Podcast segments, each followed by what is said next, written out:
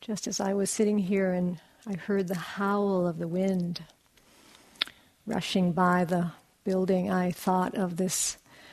Um, maybe it's a koan, you know, these um, or haiku, these very short little poems uh, by John Welwood when he said, um, "Forget about enlightenment. Just sit and listen to the wind." And it's kind of like that, you know. We don't really have to go very far to really just be very present with our experience as it is. Just get very quiet, still, and then just these things happen all around us and in us. So last night, Howie gave a very lovely talk on the essential teachings of the Buddha the Four Noble Truths. These very important teachings, which really capsulate the entire teachings of the Buddha. The first truth being that there is um, dukkha. Dukkha is the word that's used in Pali. The word dukkha is translated as often as suffering, but as Howie said last night, that's not always such a good word unsatisfactoriness or distress or anxiety, that there is this truth of distress, of anxiety, of unsatisfactoriness. The second truth is that there is a cause for this, this dukkha, and that is this uh, clinging or craving, attaching on to the things that we like and rejecting the things that we don't like this grasping mind, wanting mind. The third truth is that there is an end to this cause. There's an end to this cause, and that is the letting go of that grasping, of that attaching, of that reacting. And then the fourth truth being a path, the path that we're practicing here, the path to that end of that dukkha. And when you hear that, and that being the essential teaching, the nut of the Buddha's teaching, in a way, it, it really helps us simplify what it is that we're actually doing here. We really have to understand this uh, way that we hold on, the way we get attached, the way we react, that grasping, that contracting mind. And for me, that has made this practice so simple the, because I know what to keep paying attention to. I know what to be mindful of is when, when, I, when I start to uh, tighten that grip the grip of my mind, the grip of my body, my heart. And with more and more sensitivity, that is just becomes so apparent when that's happening. It's like, yeah, I'm, I'm really caught, or I'm really tight, or I'm really wanting, I'm really reacting. And then knowing that, having the awareness, the recognition of that, I can begin to soften, relax that grip, relax that reaction. So it could be looked at that most uh, the Buddha's teaching, and sometimes it's said that the Buddha has taught one thing, the Buddha teaches one thing, and that is suffering or dukkha and the end of dukkha. And it can seem like there, it's mostly about suffering, suffering. You know, like Buddhists get a lot of uh, flack about that. You know, you're always, you know, suffering, suffering, suffering. But the Buddha taught the end of that, the end of dukkha. And so it could be just as uh, accurate to say that the end of dukkha is is love, is release, is that awakening of the heart. It's the awakening of the heart when we are no longer in the grip of those reactive patterns. So it really, you could look at it either way. You could either look at it from the lens of the dukkha, or you could look at it from the lens of the love, of the heart of the release because whenever I am paying attention and recognizing, and Anna taught this morning the acronym of RAIN, when I'm recognizing and when I'm investigating, I'm accepting and allowing, and I'm not identifying, what is what's actually happening is I'm cultivating and strengthening my heart of love. That's a very loving thing to do. It's a very compassionate act to want to be free of the ways I feel I am imprisoned or in bondage. That intention itself, that aspiration itself, is incredibly compassionate. And it's not only compassionate for myself to want to be free, but as you know, it means that everybody who comes into contact with us is also relieved. You know, they don't have to, they don't have to put up with all of our, um, you know, difficulties and uh, uh, ways that we act out and get reactive and hurtful and harmful. It's like that starts to ease up, and people you know, want to be around us more. They like us better. You know, so everybody wins from that compassionate aspiration. So, so I want to look tonight a, a, more from that lens of the of the cultivation and the development of the loving heart, of the compassionate heart. And in our in these teachings, the the um, uh, expression of that loving heart comes through what's called these four Brahma Viharas that we've been introducing here. Brahma Vihara, I mentioned the other day, Brahma meaning God, Vihara meaning home, home of the God, or, or uh, living in that home of our of our uh, divinity. In a way, it is the, our, the expression of our awakened mind. It is the expression of the enlightened essence that we are when we are expressing these aspects of metta or loving kindness, compassion, uh, joy, appreciative joy, and equanimity. These qualities are the expression of freedom, of a liberated mind, a liberated heart, where we're, we're not bound up in those uh, patterns of confusion and ignorance that cause us to act out in ways that cause harm to ourselves and others. That releases, when that releases, the heart frees up, and what naturally comes forth is more of a uh, connecting, caring, kindness towards ourselves in all things. Why, why would we not be kind? why would we, we not be compassionate when we see clearly, when we understand what causes our suffering, what gives rise to that? Why would we keep doing it, as, as Howie spoke about last night? That's the waking up. We wake up. We, this word enlightenment, you know, it, it can seem so much more mystical or esoteric, but really what it means is we, we free up from those, those painful patterns. We wake up into our natural being, the, the, the, the essence of who we really are, which is not caught in that bondage. Those are conditioned patterns. Those are patterns that have that have come about through ca- causes and conditions from the past over time, repetition over time, that have solidified, that have crystallized, that have created a certain structure of what I call me, or my personality, or my identity. And that's not who I really am. And that, that crystallization of those structures can be dissolved.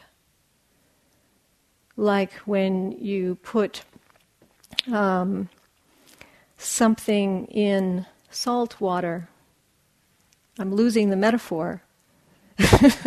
but you put something, salt. salt. you put salt in water and it dissolves. It's the same thing with our, our structures when we apply mindfulness, when we apply awareness, those crystallizations start to dissolve and we become more of our essential being. So this, these beautiful qualities, these beautiful qualities of our being, uh, loving kindness, which we've we've spoken about, this loving kindness, which really is an expression of deep friendship, a deep friendship with all things, this capacity to see the good in ourselves and others, and to wish well, to just naturally want ourselves and others to be happy. You know, it's just this very simple inclination to want, want all beings to be happy. It's the expression of loving kindness. And compassion, which is this expression of, of love, of goodwill, which is to turn towards the suffering aspect of life this capacity to be able to turn and look at where the pain is. And in doing that, the, the heart responds with kindness, wants to alleviate that pain, doesn't want ourselves or others to be in that pain. This compassion wants this to end. This love, this loving, uh, loving wish. Sometimes this compassion is called this quivering in the heart when we're touched by the, the painful aspect of this world, the heart quivers. You know, it's, it's not easy to face that. But when we stay open to it, we're touched by it, we're moved by it. Another expression of love. Joy, this other uh, other expression of love where we in this in the Brahma Vihara where we actually appreciate the joy and the success that others are, are having. Rather than resisting it or being angry about it or, or being jealous or envious, we, we celebrate it, we appreciate it, we get happy because people are happy. This appreciative joy, an expression of, of, of, of love in that connection and that happiness. And then equanimity, Equanimity, in some ways, isn't so obvious as an expression of love, because what equanimity is, it's actually when the mind is at rest and it's not caught in its reaction. It's called the non reactive mind. So, a mind that is still, a mind that is still in its spaciousness, where it's not in conflict with the conditions that are rising and passing. The, where, where the heart mind can actually meet conditions just as they are and stay open without getting caught in wanting things to be different or, um, yeah, pushing it away, rejecting it, attaching on, wanting things to stay a certain way, wanting to control, to manipulate. The mind is restful in the face of what's arising. Beautiful quality, beautifully um, developed quality of our being. The reason this is also, also an expression of love is because it's not in conflict. Equanimity is not in conflict with anything. It can embrace, it can open the state can open to anything that is happening, anything that's arising. This is, in some ways, the epitome of love. It's almost called an unconditional kindness that is not, not struggling, not arguing, accepting. It's also called radical acceptance. In some ways, equanimity is the closest expression to the free mind, to the awakened mind or the enlightened mind. And a mind that is completely at peace, completely at rest. Not so far away necessarily, because we can always have moments where we feel that and experience that. It's not like something far, far in the future. There can be moments where we are actually able to face something that's difficult and feel quite steady, feel quite grounded, feel quite connected and just and know know how know what to do, know how to respond, know how to act. These are moments of, these are uh, of expressions of this freedom that we can experience now, not way, way in the future. All of these different flavors. When we experience these different qualities, we also we also call them uh, moisturizer. It moisturizes the heart. It's juicy, you know. It's not dry. The heart isn't dry. The heart isn't rigid. So love, love is kind of wet, you know. It's um, fluid, flowing, open, not tight, not rigid. So these are the qualities of our natural home. However, what often happens is that we we don't experience the purity of these expressions, but rather the heart gets distorted. What I call distortions of love. We may have the intention to wish somebody well or connect or open or um, be kind or caring. But it doesn't always work out that way. We find ourselves getting triggered or caught or reactive in ways that maybe sometimes even surprise us. We don't even know what's happened. And so, so there's still kind of a movement of the love, but it gets, gets confused. There's confusion there. We call this distortions also of the ego. This is ego mind. It's like this sense of the self. When we talk about self in Buddhism, we're talking about that um, kind of where the, the greed or the hatred or the confusion starts to solidify, and then we identify with those patterns and think that it's me. That's me. That's who I am. And we start to have this more solidified view of ourselves. And so we, so what happens for the loving kindness, and these are all, these, there's a, what's called a near enemy for each one. They look like loving kindness, but it's not. So for loving, for metta, for loving kindness, what happens is when there's some distortion of the ego or this, or there's some um, attachment or reaction in there, what it turns into is more of a self-possessed love. It's like, what's in it for me? What can I have? Know, I want you to be certain way, and I'll only love you if you're like this. And then the, the sense of me starts to become very demanding and controlling and wanting, and all those reactions start to enter into it. And then the love starts to get quite muddled and confused. Can still still feel like there's love, and sometimes we even call that love. You know, in the culture, if you listen to all the pop songs, that's what's called love. You know, is all that dramatic love. But it's actually distorted. It's not really the pure expression of the awakened heart.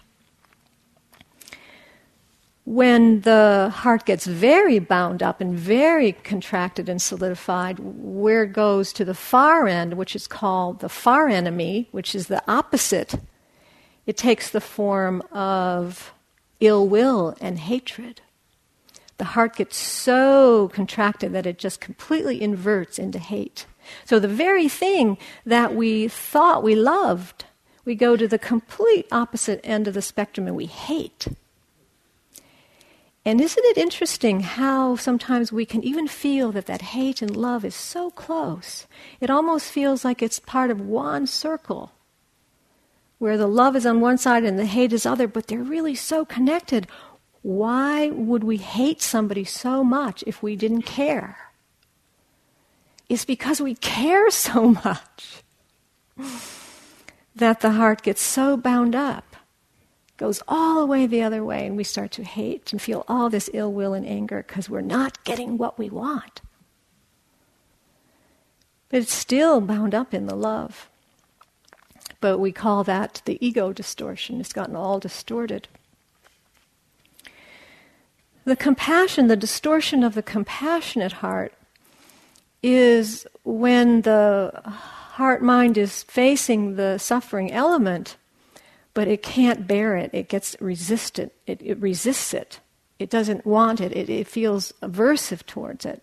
So you can feel like you're compassion, but what actually happens is that you want to fix it, you want to change it, you might want to rescue the person, you want to make it different so that the suffering doesn't have to continue. Now, of course, we want to alleviate the pain. We don't want to just be indifferent and not care. But that's not necessarily so helpful when we get so invested in a certain outcome and then we can't see very clearly in the way the heart actually starts to shut down, shut off.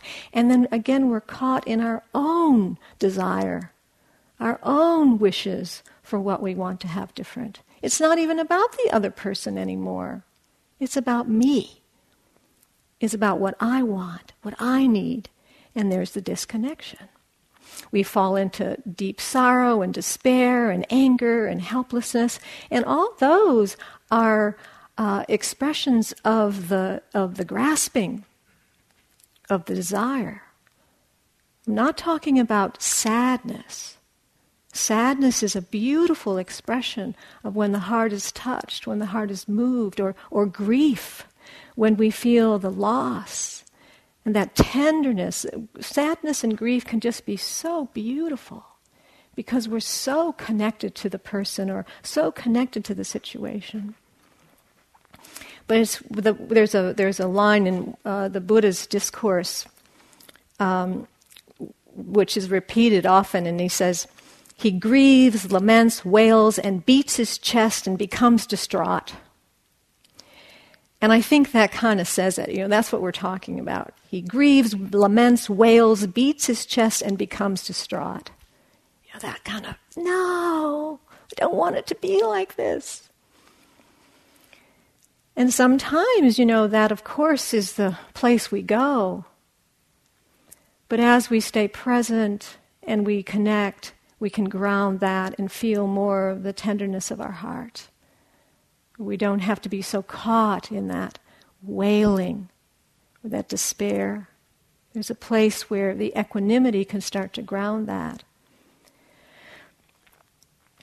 When the compassion becomes quite identify when we when we identify very much with our desire and our wanting around the outcome of of suffering where we can go the opposite of that is into cruelty because we get so angry that we actually want to destroy that which we think is the cause of creating that pain or creating that suffering.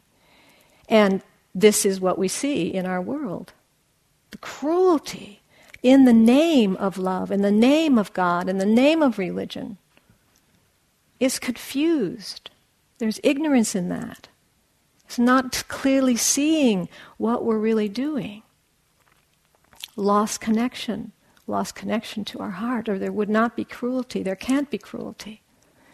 There can't be inflicting more pain to get rid of pain.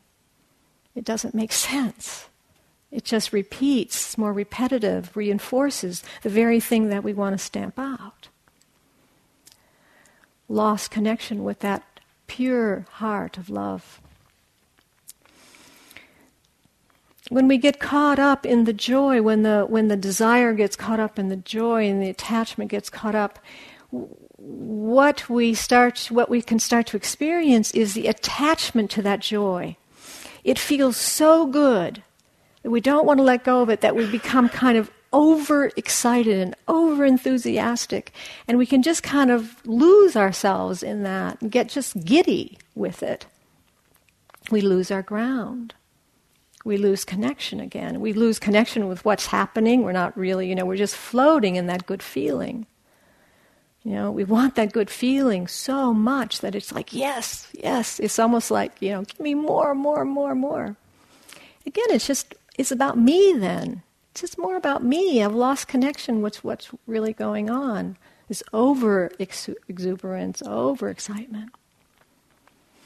And if I get more and more contracted, then uh, it goes into more of like ill will, where I become jealous of the person, I become envious of the person, I don't want them to be happy, I don't want them to have what they have. I start wanting to do things that are hurtful or harmful through my speech or my actions. Again, it moves into the cruelty. We lose touch again. Or comparing comparing myself to another person, and then I start to believe that all the goodness is out there. They've got everything, I don't have anything. They've got all the good qualities, they've got the, the house, you know, the cars, the vacations, the money, the job, and I don't have anything. You know, then separation, cut off, can't celebrate the, the good fortune.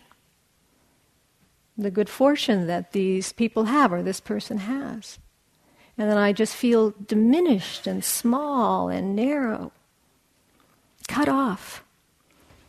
You know, from the, the far end, I, I'm completely cut off.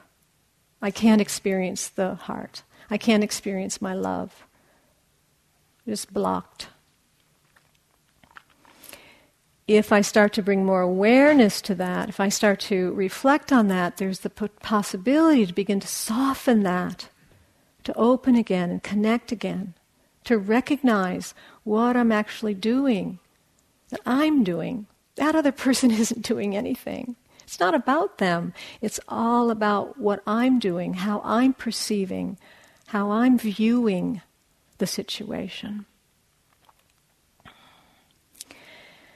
And the last one, equanimity. When the equanimity gets distorted with attachment, and uh, rejection, what can happen is that rather than being grounded and connected and in touch with the situation, with whatever's happening, I just begin to pull back a little bit. I don't really want to be involved. And I can go easily into what's called indifference, kind of indifference or detachment. It's not my problem. It's really not about me. It's their problem. I'm fine. You know, we just kind of withdraw. And the interesting thing is that this can look like the detachment of the Buddha, where I'm just really with myself and I'm with my own experience and I'm, I'm very content and very happy. But what about everything else that's going on? I'm not noticing because there's just a subtle attachment, subtle kind of like, no, I can't meet it, I can't face it. So I'm just going to ignore it. I'm just going to pretend that it's not happening.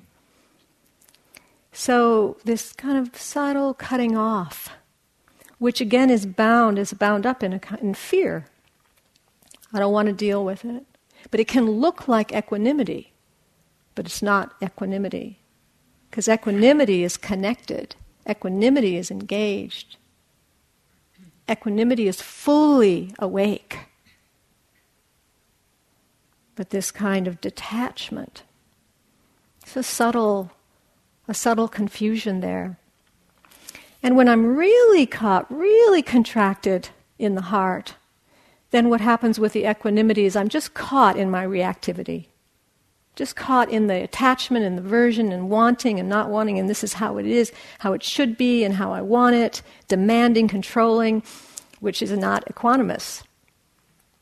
It's the opposite of equanimity.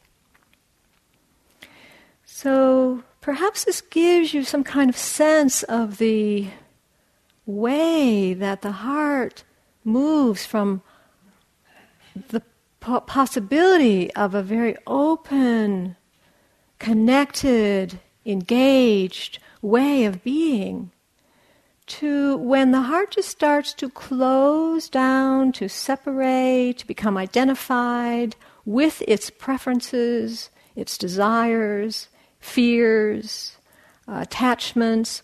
And then the heart just, there's, it can be called, we can call this uh, a mental veil or an emotional veil where, where that the, the perception is now just not so clear. It's a distortion, a veil over the consciousness, a veil over the clear seeing.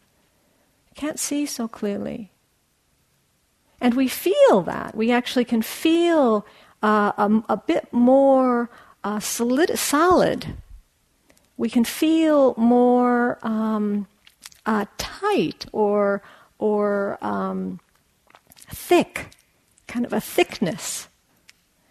As opposed to when we start to soften, when we start to open a little more, we actually start to feel lighter. We feel brighter or more transparent.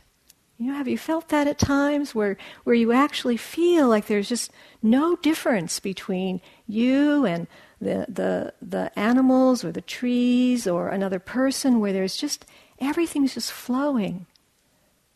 And sometimes you just feel so separate that you're here and the world is there and it's me against that. And it just every it feels just so unhappy we feel so unhappy there. It's not not a happy state to be in when we're like that. So our vision gets blurred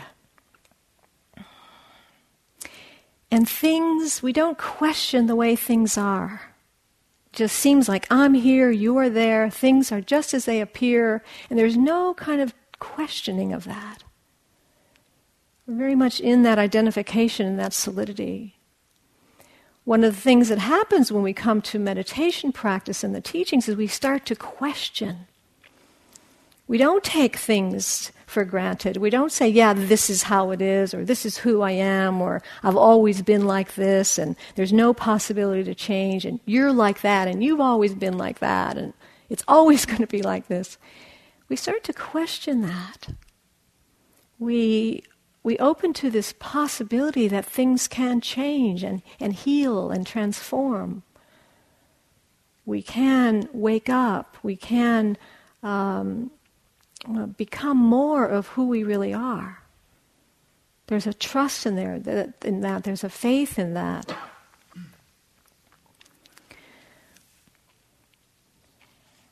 W. H. Auden said, We would rather be ruined than changed. We would rather die in our dread than climb the cross of the moment and let our illusions die. We get so attached, not questioning, questioning. But this is our human condition. This is the way we see this world and the condition of humans in this world. But this path and these teachings are pointing to a way of coming out of that. We don't, we don't have to be in the bondage, in bondage. We don't have to be imprisoned. There is a way out. The third noble truth, there is an end. There is an end, which is the release, which is the freedom, the pure heart's release. The pure heart's release, which then expresses itself through love, connection, openness, groundedness, wisdom, compassion. This is the natural expression of who we are when the heart becomes unbounded. So, the first step, and what we've been practicing here, the first step for us is the practice of acceptance. Maybe the first step is the R, is the recognition, and then acceptance. But the acceptance is so key we might say that this is really, I mean, all spiritual paths and all spiritual traditions, the acceptance is where we begin. Accepting the conditions that are arising, c- accepting the conditions that are passing without this struggle and conflict that we bring so often to our experience.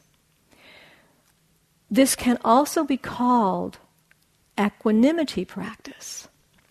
Because when we accept and let go of one layer of the struggle, when we're not in reaction to our reaction, let's just even start there. Where we're not in reaction to the fact that we're reacting. We're already we're in the practice of equanimity. We've already started to still the mind. We've stilled that one layer of the mind that was caught. And we could look at the mind as layers, many, many layers. Because when you pull back one layer, there's another one, isn't there? And you pull back another layer, there's another one of more reactivity. And then you pull back that, and there's more reactivity. It seems like this is a long journey, a long path. We've got, it seems like there's a lot of work to do. At least that's been my experience. But the most important thing is that we're doing it that we're actually putting in the effort, we're putting in our, our intention and our aspirations for transformation, for freedom, for liberating these patterns, these painful patterns. So the first step is the acceptance or this equanimity. I want to talk about this acceptance more as equanimity practice because it's another kind of angle. We, you know, we can we t- can talk about acceptance till the cows come home. It's so we hear about it all the time. Yes, accept, accept, accept. You know, the equanimity practice in this tradition. The way that we practice it is we do with the loving kindness or the compassion or the uh, joy, equanimity. We actually use phrases we use words that start to turn the mind or point the mind in the direction of that quality. So when we do the loving kindness practice, we're bringing in words that then evoke that quality, like, may I be happy and peaceful. So I'm actually evoking through the words that sense of happiness and peace. May I be safe, and then feeling that. May I be uh, at ease, and then feeling that. So we're evoking that feeling. And that's how we do the, the practice, Brahma Vihara practices, through that e- evocation.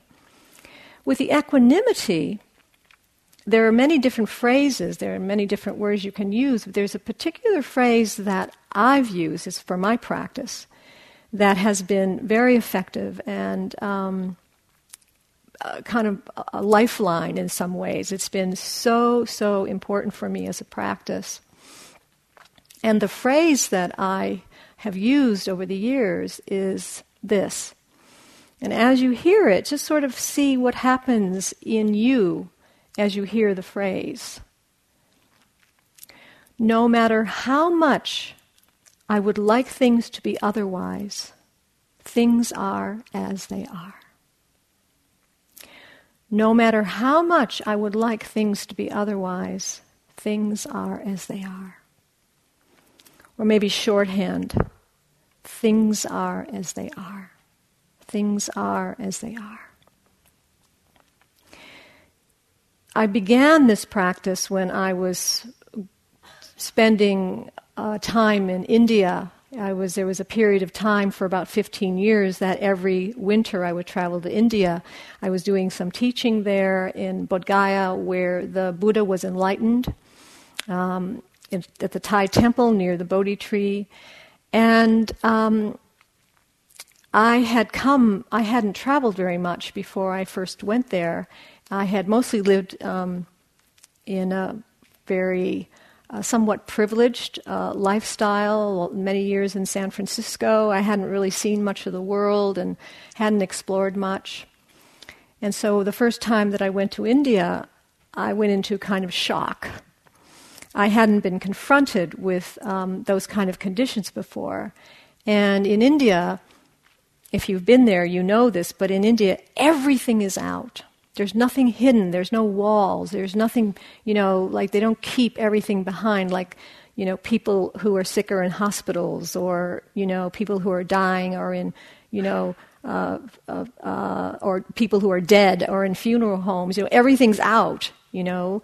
Uh, people who are sick, children who are poor, uh, people who are dying, animals, everything is just displayed. And so I'm, I was in constant confrontation with all these things that I hadn't seen before, and I was really reactive, very reactive.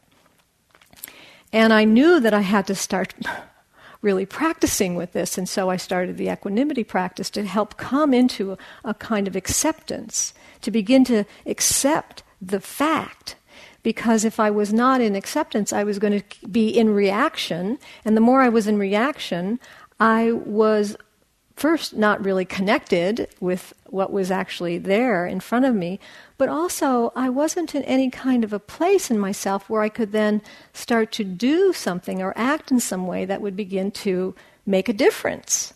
You know, express some kind of a compassionate response or kind response or or over time, over the years, I was then able to start uh, uh, meeting some of the Indian families and getting to know them and their circumstances and starting to engage more directly with uh, supporting them and helping them and understanding more of the culture. But that could have never happened if I just stayed in my reaction and maybe then never went back to India again. But because I was really willing to work with it, I stayed open to it, and, and a lot of transformation began to happen.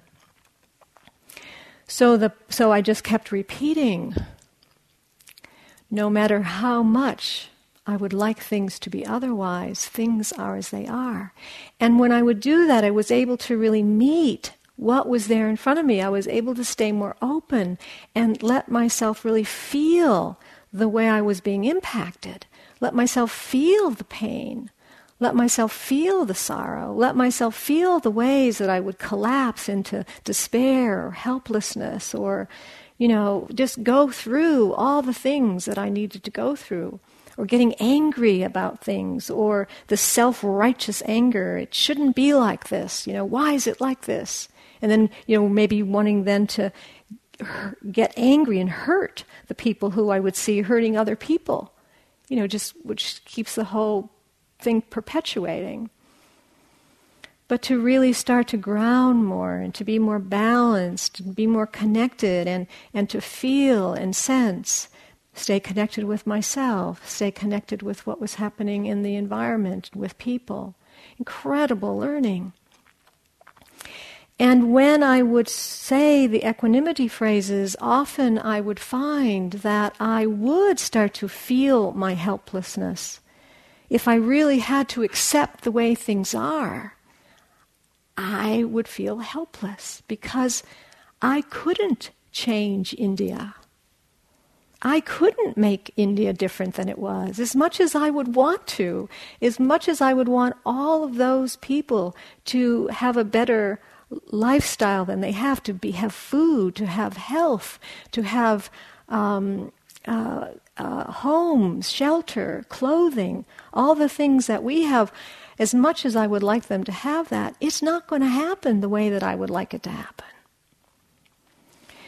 So, my practice to really accept that to accept that, but not as a resignation, not as a passive resignation, because then that's also just more of that falling away into my own kind of world again, losing connection. But to to stay present enough so that the wisdom and the compassion can come through into some kind of appropriate way of being there, some kind of appropriate response. So subtle, it's so delicate, this, this practice that we're engaged in. How do we stay present? How do we stay here in the face of all this difficulty? So, with this mindful attention, with this caring attention, this cultivating of our heart. First, through the acceptance, and then the opening and seeing what wants to come through. Paying attention moment to moment to moment, really touching what's real, what's true, what's true in this moment, what's true about my experience, what's true about the situation this moment because we can often just want to cover over that truth. We don't really want to see it. I don't really want to know. You know, I'll just go back to San Francisco. They can deal. They can deal with their situation. It's not my problem, right? Just sort of shut it down, pretend, ignore, or deny. That's those are the strategies that we often get engaged in. We just that's the unconsciousness. We just go a bit unconscious. And not that we can, you know, stay open to everything that's happening all the time, but there is always something right in front of us that's meeting us. Conditions are arising, and there's something on our plate that is asking us to be present f- for it, or for a person, or for a situation. We're being invited because that's what's happening. We accept because it's happening. Not because I like it, but because it's what's happening. That's why I accept it and I see if I can meet it just the way it is. So you might want to ask yourself is there anything that you're aware of right now that you're covering over? Anything that you just prefer maybe not to really deal with or give much attention to. You know, it's just kind of over there and it's all right, it'll just stay over there. You know, is there anything like that for you? And it can just be even something about yourself. You know, something when you're paying attention to your experience and you notice there's this anger coming up. Oh no, I don't want I don't want anger. Back to the breath you know, I'm just going to quiet myself down, still myself down. I'm not, I don't want anger. I'm not an angry person. You just kind of push it away. Or sadness, or some people have been talking about crying. You know, I don't, I don't want to cry. You know, or if we get sick, we're not feeling so well. I don't want to be sick. I don't want to feel like this. And I'm going to, I'm going to tough it out. I'm going to be strong. You know, just ways we just want to push it away not really paying respect, full respect to what's happening in our experience. So you might want to just give a little reflection, little thought to that this evening or as you're going along. Is there anything that you want to cover over? Don't really want to know, you don't really want to see. Just keep it away. It takes a lot of courage to do this practice, to stay awake, to stay present, to keep your eyes open. Where do we get that courage? Well, you've already got that courage. You know, it's really just trusting yourself, trusting that you can meet the truth, that you can open to what's really here. And you see what happens. Take a few steps. Walk in a little bit. See what happens. Try it out. Rather than having an idea that, no, I can't do it. It's too much. Not interested. Just kind of, well, well, let's see. Maybe, maybe I can. There was a woman on a retreat who, when I was speaking about this courage and this um, invitation to open to the conditions as they are, she said that in uh, in German uh, there's a, a, word, or a couple words um, for this equanimity, for this approach, um, and the words are uh, Glick, Glickmut, Glickmut. And it means, the literal translation means uh, equal courage. Equal courage. And what that means is that when I asked her more about this, she said it means to bow down to each thing whenever it arrives, as it arrives. Just bowing down to each thing, equal courage. Meaning each thing equally. And I asked her, well, how does it actually feel as you do that, as you're bowing down to each thing? And so she sensed into her experience and she said, I feel open, I feel receptive, I feel allowing. Right? which already is a quality of that of, a, of love, a kind of open, receptive, allowing. And she said, and yet I feel firm, I feel strong, and a sense of unmovingness, which is the equanimity, that kind of the unmovingness where I can meet each thing equally, this bowing down. So beautiful, such a beautiful invitation. And, it, and it's like this um, um, poem from Rumi. And Rumi has this beautiful, powerful relationship with God.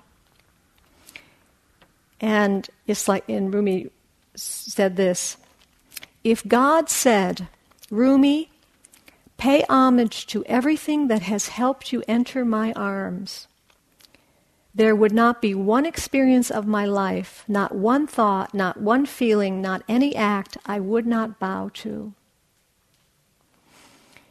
Rumi, pay homage to everything that has helped you to enter my arms. And then Rumi said, There would not be one experience of my life, not one thought, not one feeling, not any act I would not bow to. It's like that. That's the invitation for us. But it, it requires a tremendous amount of trust. A tremendous amount of trust. And, and we may not feel we have that trust or that courage. It's almost like we have to trust that we have the trust. You know? We have to we have to start somewhere. It's trusting your sensitivity, trusting your capacity that you can walk in. And that walking in to experience and meeting experience is the opening of the heart. Where the mind, we say the mind drops, the, the, the thinking mind, the monkey mind, the mental mind, it, it opens up and drops, that energy drops into the heart. And that opening then expresses itself in all these different flavors the flavors of loving kindness, the flavors of compassion, the flavors of joy, the flavor of equanimity, the flavor of forgiveness, the flavor of gratitude. And this becomes our natural home.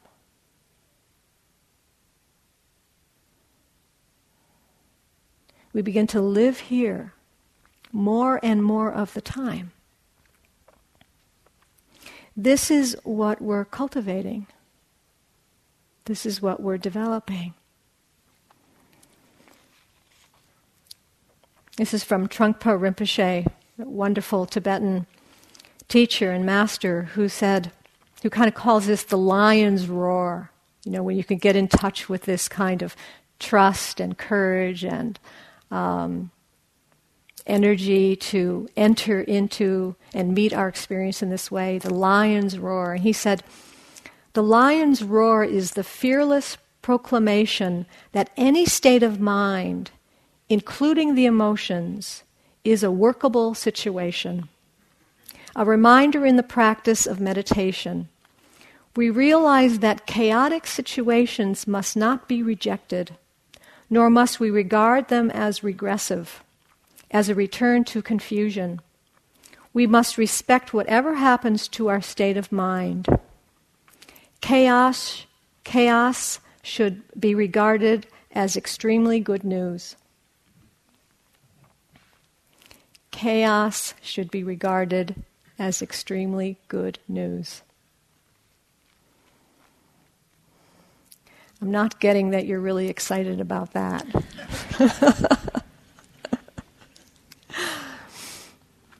this is the invitation.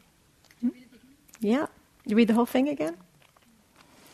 The lion's roar is the fearless proclamation that any state of mind, including the emotions, is a workable situation.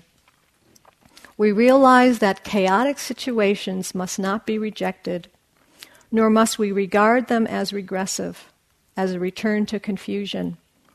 We must respect whatever happens to our state of mind. Chaos should be regarded as extremely good news. So, in this practice, everything is an opportunity. Every moment, every moment is an opportunity for awakening, is an opportunity for discovery, is an opportunity for release from the old patterns, from the constricted heart, from this egoic structure that we take ourselves to be. And we find ourselves opening in deep gratitude. We, this bowing becomes one of deep gratitude for this journey, for this adventure, for this potential for transformation. This one yogi said, I would not change anything that's happened. I've learned so much. I've learned so much. So let's just be quiet for a moment.